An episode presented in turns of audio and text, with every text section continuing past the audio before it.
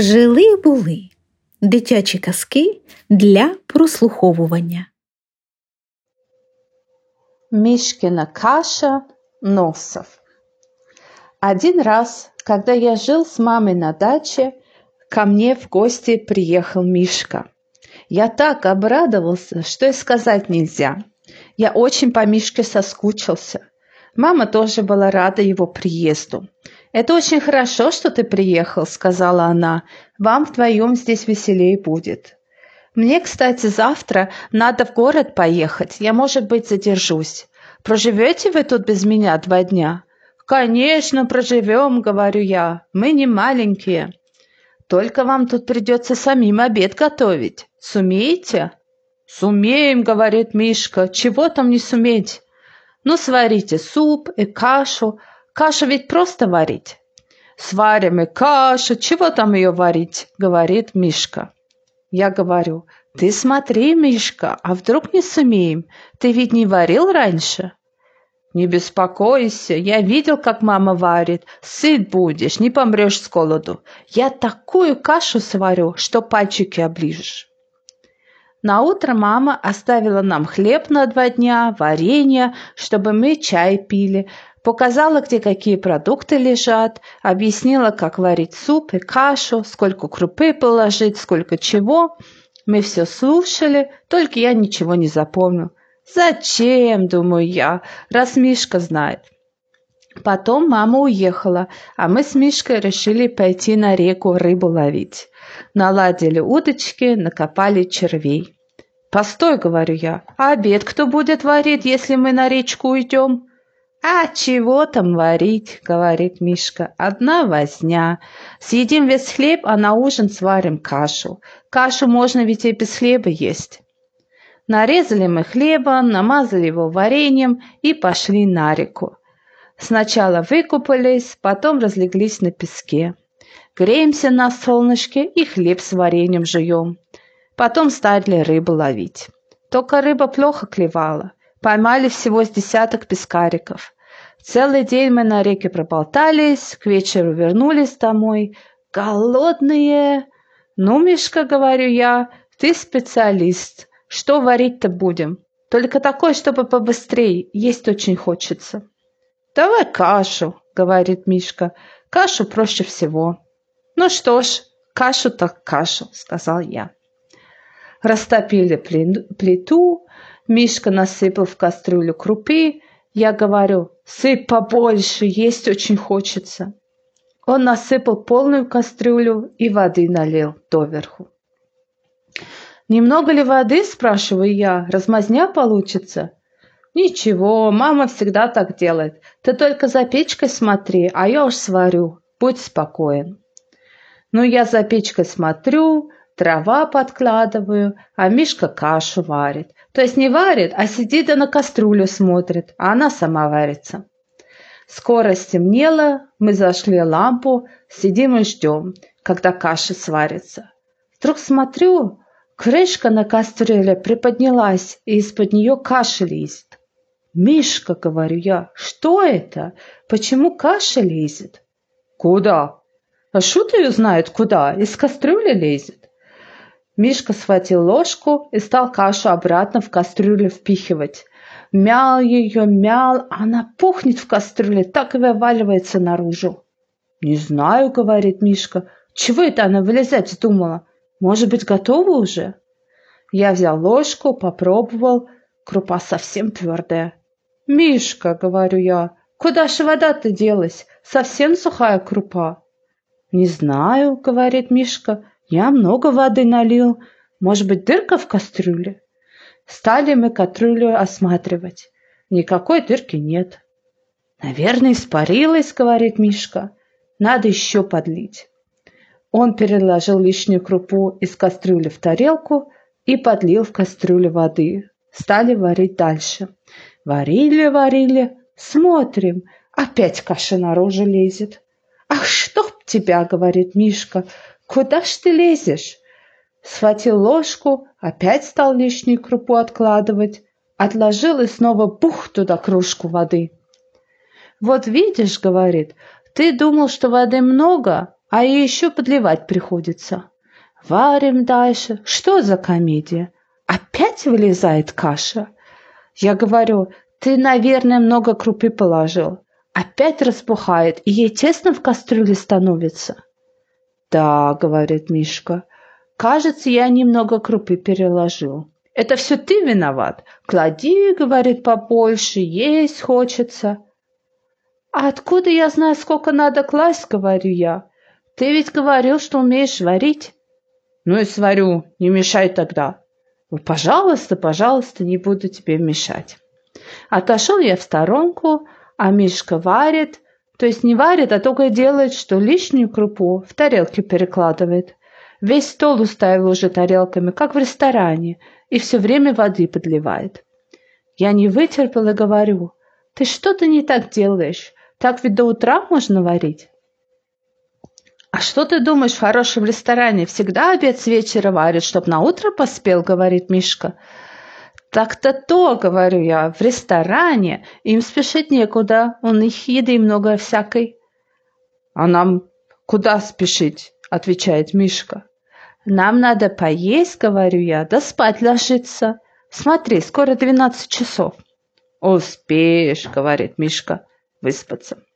И снова бух в кастрюлю крошку воды. Тут я понял, в чем дело. Ты, говорю, все время холодную воду льешь, как же она может свариться? А как, по-твоему, без воды, что ли, варить? Выложить, говорю я, половину крупы и налить воды сразу побольше, и пусть себе варится. Взял я у него кастрюлю, вытряхнул из нее половину крупы. Наливай, говорю я, теперь воды доверху. Мишка взял кружку, полез в ведро. Нету, говорит, воды, вся вышла. Что же мы делать-то будем? Как за водой идти? Темнота какая? Говорю, и колодца не увидишь. Чепуха, сейчас принесу, говорит Мишка. Он взял спички, привязал к ведру веревку и пошел к колодцу. Через минуту возвращается. А вода где, спрашиваю я. Вода там, в колодце. Сам знаешь, что в колодце? Где ведро-то с водой? И ведро, говорит Мишка, в колодце. Как в колодце? Так, в колодце упустил. Ах ты, говорю я, расмасня, что ж ты нас уморить голодом хочешь? Чем теперь воды-то достать? «М, чайником можно, говорит Мишка. Я взял чайник и говорю, давай веревку. А ее нет веревки-то. Где же она? Там. Где там? Ну, в колодце. Так ты, значит, с веревкой, э, с веревкой ведро упустил? Ну да. Стали мы другую веревку искать. Нет нигде. Ничего, говорит Мишка, сейчас пойду попрошу соседей. С ума сошел, говорю я, ты посмотри на часы, соседи спят давно. Тут, как нарочно, обоим нам пить захотелось. Кажется, сто рублей бы за кружку воды отдали бы. Мишка говорит, это всегда так бывает. Когда нет воды, так еще больше пить хочется.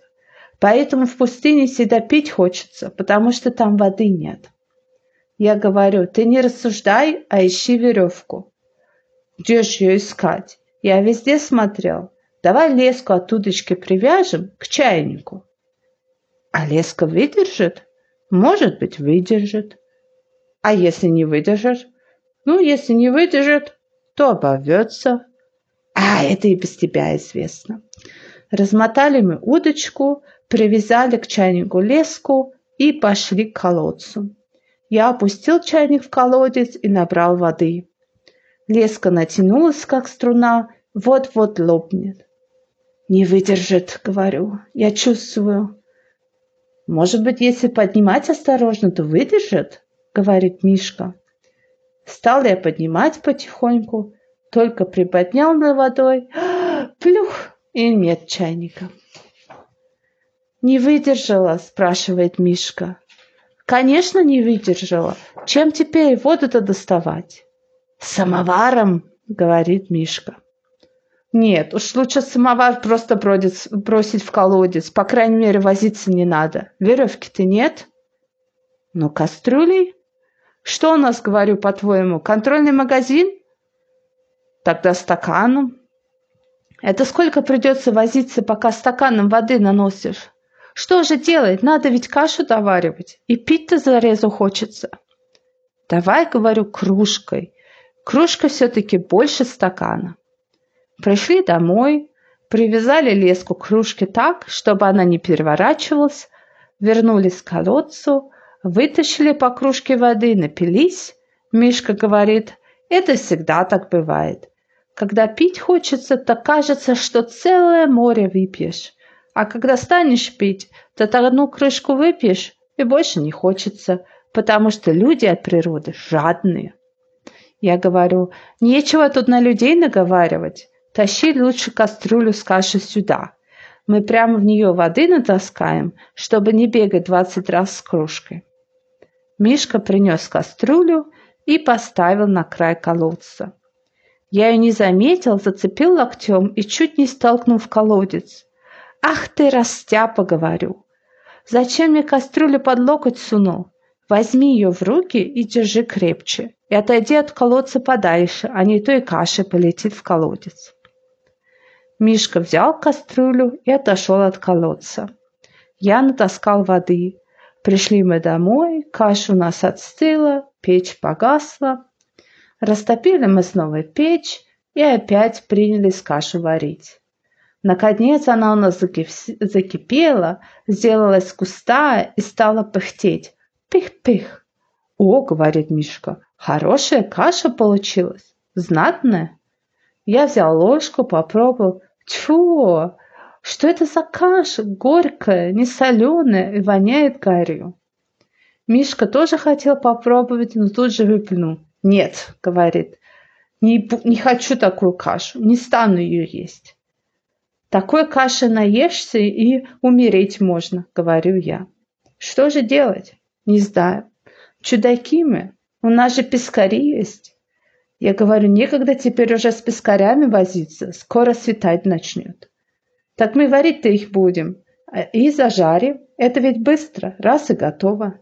Ну давай, говорю, если быстро. А если будет какаша, то лучше не надо. В один момент вот увидишь. Мишка почистил пескарей и положил на сковородку. Сковородка нагрелась, пескари прилипли к ней. Мишка стал отдирать пескари от сковородки ножом, все бока им ободрал. «Умник», — говорю, — «кто ж рыбу без масла жарит?» Мишка взял бутылку с подсолнечным маслом, налил масло на сковородку и сунул в печь прямо на горячие угли, чтобы скорее зажарились. Масло зашипело, затрещало и вдруг вспыхнуло на сковородке пламенем. Мышка вытащил сковородку из печки, масло на ней пылает. Я хотел водой залить, а воды-то у нас во всем доме ни капли нет. Так оно и горело, пока все масло не выгорело. В комнате дым и э, смрад, а от пескарей одни угольки остались. «Ну, — говорит Мишка, — что теперь жарить-то будем?» «Нет, — говорю я, — больше я тебе ничего жарить не дам. Мало того, что ты продукты испортишь, так ты еще и пожар устроишь. Из-за тебя весь дом сгорит. Довольно». «Что же делать? Есть-то ведь хочется?» Попробовали мы сырую крупу жевать, противно. Попробовали сырой лук, горько. Масло попробовали без хлеба, тошно. Нашли банку из-под варенья, но мы ее вылезли и легли спать. Уже совсем поздно было. На утро проснулись голодные. Мишка сразу полез за крупой, чтобы варить кашу. Я как увидел, так меня даже в дрожь бросило. «Не смей!» — говорю. «Сейчас я пойду к хозяйке, тете Наташе, попрошу, чтобы она нам кашу сварила». Мы пошли к тете Наташе, Рассказали ей все, обещали, что мы с Мишкой все сорняки у нее на огороде выпалим, только пусть она нам поможет эту кашу сварить. Тетя Наташа жалилась над нами, напоила нас молоком, дала пирогов с капустой, а потом усадила завтракать. Мы все ели и ели, так что тетя Наташин Вовка на нас удивлялся, какие мы голодные были. Наконец мы наелись, попросили у тети Наташи веревку и пошли доставать из колодца ведро и чайник. Много мы провозились. Если бы Мишка не придумал якорек из проволоки сделать, так бы ничего и не достали. А якорьком, как крючком, подцепили ведро и чайник, ничего не пропало, все вытащили. А потом мы с Мишкой и Вовкой сорняки на огороде пололи. Мишка говорил, сорняки – это чепуха, совсем не трудное дело, гораздо легче, чем кашу варить.